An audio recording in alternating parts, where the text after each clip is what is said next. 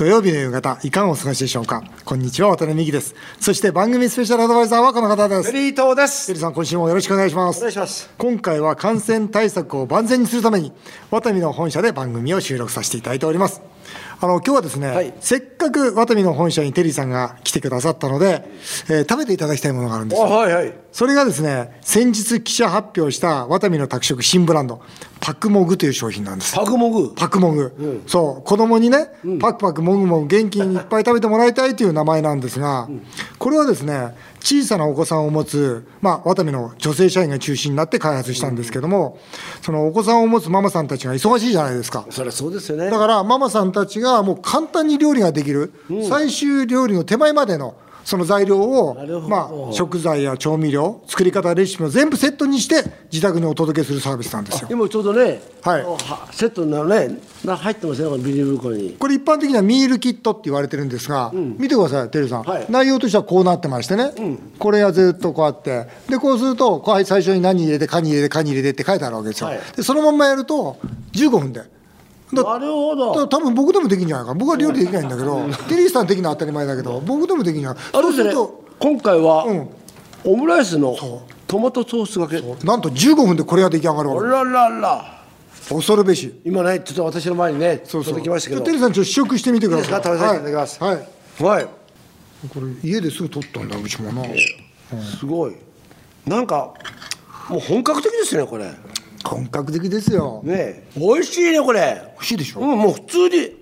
全然普通ですよ。なんか、なんか、レストランで食べるみたいな。レストラン並みですよレ。ストラン並みですよね、これ。でこれはねいろんな野菜が上手に使ってあるんですよ、で子供って結構やうちの孫もそうですけど野菜嫌いなんですよね、そうすると野菜を知らない間に食べさせてしまうという、実はこれそういう商品なんですあいいですね、これ。いいでしょ？ちょうど量もいいですね、これは。量もいい、うん。まあ、だ大体ね3歳から10歳までって言ってるんだけど、まあ、それとお母さんも同じものを。でこれで普通に、ね、大人でも普通に、もう普通で普通に美味しく食べられますね、普通もう。に食べられますよ、でねこれ50人のね、実は子供のモニター持ってるんですよ。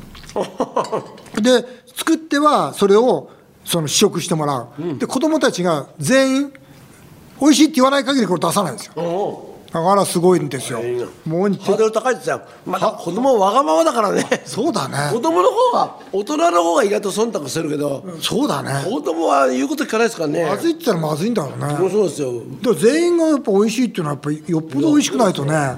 ね、中には悪ガキいるしね。でこれのスープもそうなんですか、これも？はい。え、これ、あ、そうなの、これブロッコリーが入ってて。そうそうこれ野菜と入ってて。いいでしょ？あすごいですね、これ。いいでしょう、これ今ほらワタミね、はい。外食苦戦してるじゃないですか、ね、それであのー政府にもね文句言ってんだけど。なんで安いばっかりじゃしょうがねえだろって言ってんだけど、まあねその学食でね、このパクモグでこれで大逆転していこうと思って、ああ、いいですね。これね今今年ねこれをですよ1日毎日3万食売る予定なんですよ。これどこ、どこで買えるんですか？うんとね電話すれば買える。もうワタミに。うんもうワタミに電話すれば買えるそういうことですね。気になるのはお値段ですよ。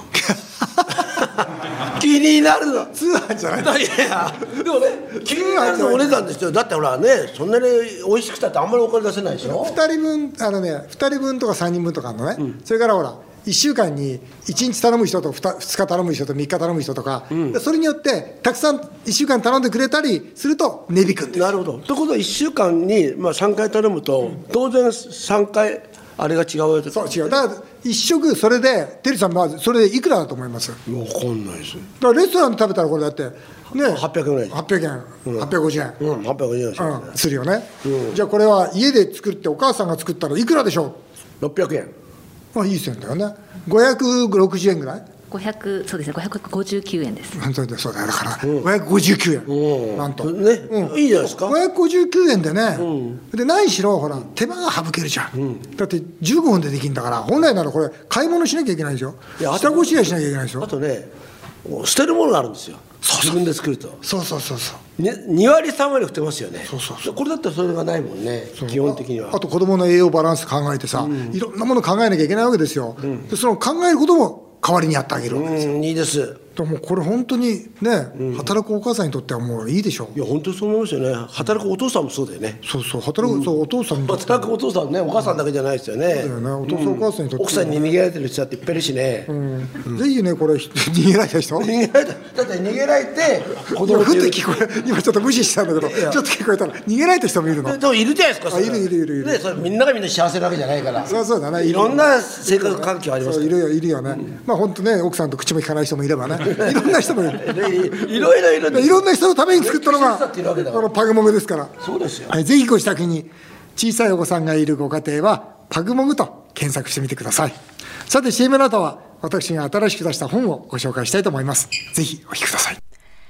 渡邉美樹さんがおよそ1年ぶりに本を出版しました。論語で学ぶ我が子の夢の叶え方。東大進学、オリンピック出場、 EXILE、乃木坂46、郁文館夢学園の卒業生はなぜ夢を叶えるのか。41個の論語の証句を通して夢の叶え方を紐解いています。そこで今回はこんな企画をお届けします。論語で学ぶ我が子の夢の叶え方出版記念渡辺美希の我が子の悩み何でも答えますスペシャル渡辺さんが理事長兼校長を務める育文館夢学園では夢を叶える夢の方程式というものがあるそうです。その方程式は論語と渡辺さんの人生に裏付けられたもの。育文館の卒業生は続々と夢を叶えていて、その夢教育は大変注目されています。そんな夢教育の提唱者、渡辺さんに夢の方程式を詳しく解説していただき、さらに番組ホームページで募集した我が子の悩みメールにも答えていただきます。ということで今回は今月出版させていただきました。私の新しい本をご紹介させていただきたいと思います、えータイトルが「論語に学ぶワンコの夢の叶え方」と言いまして、まあ、あの先日ですが私が理事長兼校長を務める育文館夢学園が夢を叶える学校として注目されるようになってきました。でその実はね、はい。昨日その理事長校長のその面接だけで夢を追いかける子をこうす試験があったんですよ。なんでうちなの？って聞くといや育文館が夢を叶える場所だと私は思いました。みんな言うんですよ。だからそんなふうによなんか東京中？もしくは関東中のその本当に夢を本気で追っかけてる子は育文館に行ったら夢を応援してくれるってそういうふうになってるみたいですよ。まあ、今回はですね育文館のじゃあ生徒なんで夢叶えるのかと。それをですねちょっと本にまとめてほしいと頼まれまして、まあ、書いたのがこの本なんです。いかがですか、この表紙は菅前総理が。ね嬉しいでね。嬉しい言葉を言ってくれてますが。もうね渡辺さんに騙されてですね 菅さんがもう。違う違う。違うね、違う。もうね書いてある。私も渡辺美樹さんも叩き上げで夢を追いかけてきましたと。ほらいい言葉じゃないですか。ねいいですねこれ。いい言葉じゃないですか、なんかでもこの本私も実はね、はい。あのうちに送ってきてくれたんですよ。はい。この本、はいはいで、まあ、読ませていただいてですね、渡辺さんの今までの本の中で一番いいね。なんですかそれ。今んところだってこの間ここ2年はほら財政破綻のことばっかり書いてるそうそうから暗いじゃないですか。そうだからそっちとは違ってこっちはほらやっぱりドキドキするし、やっぱりねあの育文化に対する思いとか教育に対する思いがし本当に書いてあるじゃないですかちゃんと、ありがとうございます。だから見ててあないや全然僕と普段ね話してる渡辺さんと違う部分が あるなって。いやでも本当になんかね、あのまあ教育に対する意識とかそういうことね、はい。あの今言われた一つの才能があれば別にね、はい。あのそれで伸ばしていけばいいんだっていうなんか思いそれがよく出てましてね、この本を出したはい。最大のなんか思いというのはどの辺だったんですか？やっぱりその夢っていいことじゃないですか、あの例えば人を苦しむような夢ってなかなかないじゃないですか、夢ってやっぱりひ周りの人自分も含めてみんなを幸せにするようなものですよね。普通は。だからそうした時にそれを応援してあげてそれが実現すれば素敵な社会になっていくじゃないですか。だから僕夢を応援することが一番未来の素敵な地球を作っていくそのきっかけになるんじゃないのかな。だから子どもたちの夢を本気で応援しよう。でも19年になるんですよ僕学校の理事長やって、はい。でこの19年間ずっと子どもたちの夢と向き合ってきて子どもたちとずっと話をしてきて方程式を見つけたんですよ。あ何の方夢の方程式をありましたか？ありました。とうとうありました、はいお願いします。これ遺伝かける意思かける夢かける運っていう実は方程式なんですけどね、遺伝って子供のこと見てると遺伝？遺伝。要するに親からの遺伝です、まあ、もしくはずっと先祖からの遺伝、これ何かっていうと、得意不得意なんですよ。要するに人間って誰でも得意不得意のものがあってありますね。子供には得意なことやらせなきゃ絶対ダメです、不得意なことやらしても子供絶対伸びないですから、あ得意なことやらせることがまず一番だと、つまりまあ先祖からのまあそういうねこれをやりなさいという意思に従いなさいということなんですけどそれから二つ目は意思なんですよ。意思っていうのは好き。論語で言ってるんですよ、で知ることは好きには届かないよと。だけど好きは楽しむことには届かないよと何事やるにしても好きで楽しみなさいよっていうのは論語が言ってるんですよね、だからその中でこの好きなこと面白いことに好きなことっていうのは寝ても覚めてもできるじゃないですか、もう時間をね。時間を忘れるじゃない。ですか忘れますよね。もっと言うと時間を忘れてやらない限りは絶対に夢なんか叶わないんですよ、あの本当に努力していることを忘れるような状況じゃない限り夢って叶わないんですよ。だからこの好きで得意なこと、これがね最大のキーワードなんですよ、そしてその後夢と運っていうのがあるんですよ。これ何かというと夢っていうのは角度なんですね。どんなに好きなことをやってどんなに得意なことをやっていても望みの小さい子は結局望み小さいままで終わっちゃうんですよ。だから夢大きな夢を持ちなさいと。角度を上に上げなさいと。いうのが3つ目の方程式で、そして4つ目がこれがまあ19年間僕があの生徒に言い続けてることなんですが、そうは言っても運がなかったら絶対できないと。だから好きで得意なことそして夢を持って追いかけなさいと。でもその中で一番実は大事なのは運なんだよと。だから君たちは運のいい人生生きない限りは絶対夢なんか叶わないよと。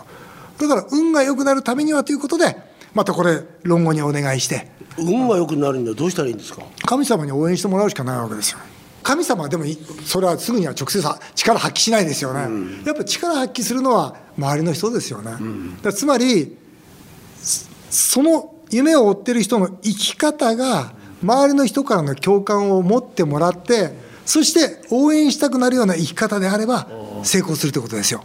だからそれを孔子は一言中女と言ってるんですよ。もう一つの道だと。ね、2500年前のですよ。あの孔子がですよ。人間はもう中女の道で生きればそれでいいんだと。そうやって言ってるわけですよ。中というのは誠実でありなさいと。何事にも。女というのは思いやりを持ちなさいと。自分がしてほしいことを相手にしなさい。自分がしてほしくないことを相手にしちゃいけませんと、こういう生き方をしていれば周りが自然と応援したくなるわけですよ。だから幾分間にはその7つの約束事ってありましてね、はい。その例えばあー出会いを大切にしなさい。笑顔で元気よく挨拶しなさいとか、えー例えば損得じゃなくて善悪で物事判断するんですよとか。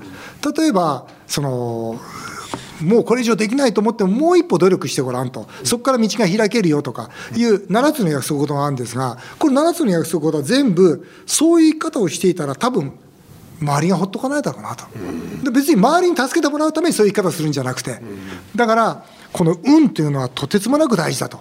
だから幾分間がその7つの約束事つまり人格形成、まあ、人間力というものについて一番向き合っているのは彼らの夢を叶えたいからなんですよ。うんなるほどね、これをね何としても本にしたいと、でそれをまあ論語を今回41の論語からですね、えーこれをずっと語らせてもらってるというのがこの本なんです。これやっぱりね本に書いてね、まあ、当然うちの学校に、えー1500人しか入れないんで他の子どもたちに、まあ、親御さんを通して、まあ、その伝えていただきたいなと、うん。こういうあの育て方するとお子さんは夢を叶えますよと。いうのを伝えたくて、まあ、本を書かせてもらいました。そう。なんですよ、はい。あれですね。今まで出した本の中で一番いいです いやいや、もうそのテリーさんのお褒めの言葉を 胸にありがとうございます。はい。これたくさんですね、実はこお子様の悩みも来てるんです。よあじゃあちょっとお願いします。ちょっと行きましょうか。はい。調布市の深澤さんです、子供が夢を持っていません。将来になりたい職業は？と聞くと別にないと言います。高2などでそろそろ心配です。とでもねテリーさんねテリーさんがうちの学校来てくれたの覚えてます、はい。あのテリーさんに来てもらったのは夢達人ライブってやつなんですよ、これは実は夢教育のすごい根幹なんですね、これ何かっていうと子どもたちはイメージができないんで、でもなんかテレビの仕事って面白そうだなとかいうそういうレベルなんですよ、そういう人にほらテレビの仕事をやってる人ここにいるよとこんな素敵な人がいるよっていう具体的にそのモデルを見せるとですね、みんなパーンとスイッチが入るんですよ、だからテリーさんは実はそのテレビという題で来ていただいたんですよあの時、多分ご存知ないと思いますけど、覚えてる覚えてる。はい、はい。だから僕は子どもたちに関して言うと、いかにその、まあ、関心を持ってもらうのかって一番大事ですね。まあ高校2年生で夢があんまりないと別にないなんていう子は今8割から9割ですから。まあ、そうですよ。ほとんどそうですから、はい。もうお金もあるし別にいいんじゃないっていうふうに思ってて。でもカンボジアなんて行くとねとにかく100%みんな夢持ってるんですよ。あそうなんですか。持ってます、ええこれはも断言できます。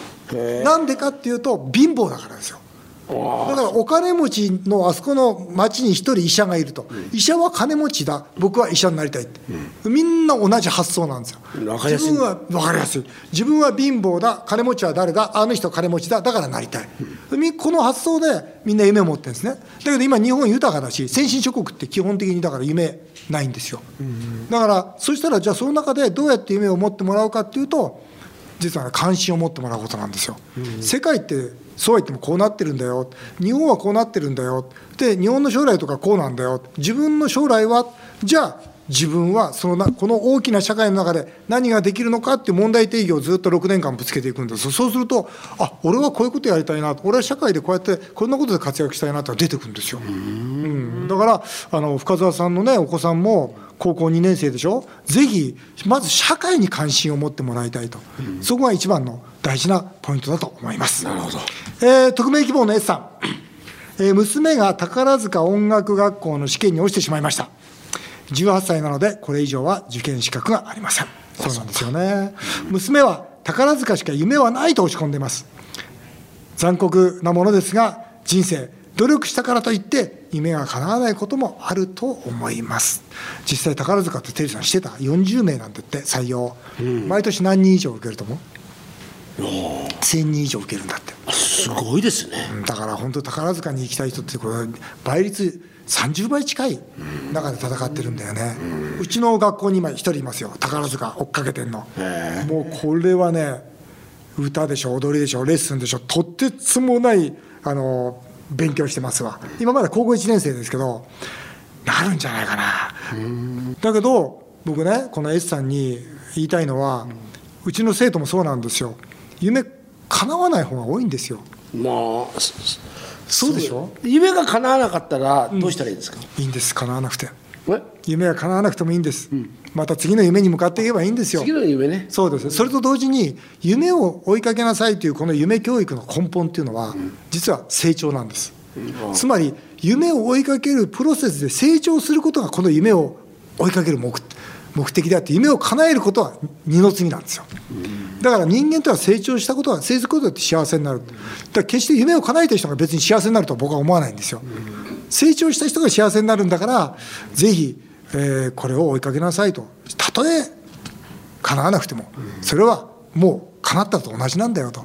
いうことを子どもたちには言ってます。なるほど。なんか今日あれだね校長先生みたいになっていいんですよ。いいですか校長先生みたいで N 子さんです私たち夫婦は離婚を考えるほど冷え切ってます、やはり子供に悪影響でしょうか。将来の話を親子でするような家族団らんの空気がありませんとテリーさん。これ思えば。実際にねそのうちの生徒見ててもそれがね言動に出るんですよ。見てて分かるんですよ。あ夫婦仲悪いなって。だからちょっと来いっつって。お父さんお母さん最近元気かって言うといやもう仲悪くて喧嘩ばっかりしてますよっていうのも必ず荒れてくるんですよ。心が。そうですよね、いやだからそまあ分かりませんけどそれを俺子供のために別れられないってあるじゃないですか、もう分かるけどもそれはなんかでもそれって結そうそう子供はきっと気づいちゃってる時もあると思いますよそのためにね離婚しないっていうのはそんなにいいことじゃないよね。でも生徒からも相談を受けるんですよ、お父さんお母さん仲悪いんだけどどうしたらいいって、で僕は言うんですよ。いいと気にするなと。それがお前が持って生まれた、ね、人生の環境なんだと。それを受け止めろと。逃げるなと。でそこで実際我慢したりいろんなことを思うと。だからきっとお前は仲のいい夫婦になるだろうと。それでいいんだと。それも勉強だと。いうふうにまあ終わらしてるんですけどね。いやでもそれってありますよね、あのそれこそうちは夫婦仲が、ね、お父さんとお母さんが、うちの仲悪かったから、自分はああいうふうになりたくないからっていうね、芸能人もいますよね、うん。だそれがだから起きてることはもう全部いいことだっていうことで子供たちにはねやっぱ接していかなきゃいけないなと思ってるんですけどね。陽太郎さんです、はい。娘が反抗期で父親の私とは口も聞いてくれません。外泊することもあり心配でたまりません。渡辺さんの学校では反抗期についてどうアドバイスされてますか？これはどうですか？これね本当多い。お父さんからのアドバイス求められるの本当多いんですよ。で僕ね言うんですよ、思春期の娘と父親はうまくいかないと思った方がいいと、だって娘がだってそういうもう心になっちゃってるから、お父さんのことをなんか汚らしいなのか距離を置きたいわけですよ。だから距離を置かしてあげればいいんですよ。思春期でうまくいってる方が少ないわけですから。だからそうして面白いんだけどやっぱ大学に入るもしくは二十歳ぐらいになると、まあ、見事にそのお父さんの愛情をしっかり感謝できるようになるんですよ。変わってくる。変わってくるんですよ。だから焦っちゃダメなんです。ただこのメールで一つだけ心配なのは外泊ですよね外役、うちの学校でもその外泊が許さないから、外泊心配だから嫌われてもダメはダメって言わなきゃいけないし母親の役割ってこう結構こういう時ってがいんだよね。ね。娘の外泊は心配だな。僕は娘がいないからいいけど孫は心配ですよ。僕は絶対許さないですよ、う ん僕はそれだけは許さないです。あ孫はれどうします？じゃあ孫がね。だったら、あのおじいちゃんも、あのおばあちゃんとの,、あの真ん中のアコーディオン取ってよって アコーディオン取ったら私は外役やめるって言われたらどうするんですか？その可能性ありますよ。それはでも 何をそうそれは困るでしょ。それはそれとこれと違う。言われますよ。言われてくるし。言われますよ。あでもそんなこと分かるような年になるだろうな。そうですよ。もうすぐな。そしたらどうします？アコーディオンなくなくしてよって。分かんないそれ本当困りますわ、うん、困る、うん、困る。考えておこう大きくなるまでに。ということで、えー私の新刊「論語に学ぶ我が子の夢の叶え方」アチーブメント出版から発売されております。アマゾンをはじめ全国の書店で発売中です、えー今日はこちらの本にサインを入れて5名の方にプレゼントさせていただきます。応募はメールで夢 5-1242.com 夢 5-1242.com までご応募ください。以上今回は私の新しい本のご紹介でした。日本放送渡辺美希5年後の夢を語ろう。この番組ではリスナーの皆さんのメールをお待ちしております。メールアドレスは夢 5-1242.com 夢 5-1242.com お送りしてきました日本放送渡辺美希5年後の夢を語ろう。また来週のこのお時間にお会いしましょう。お相手は渡辺美希でした。あなたの夢が叶いますように。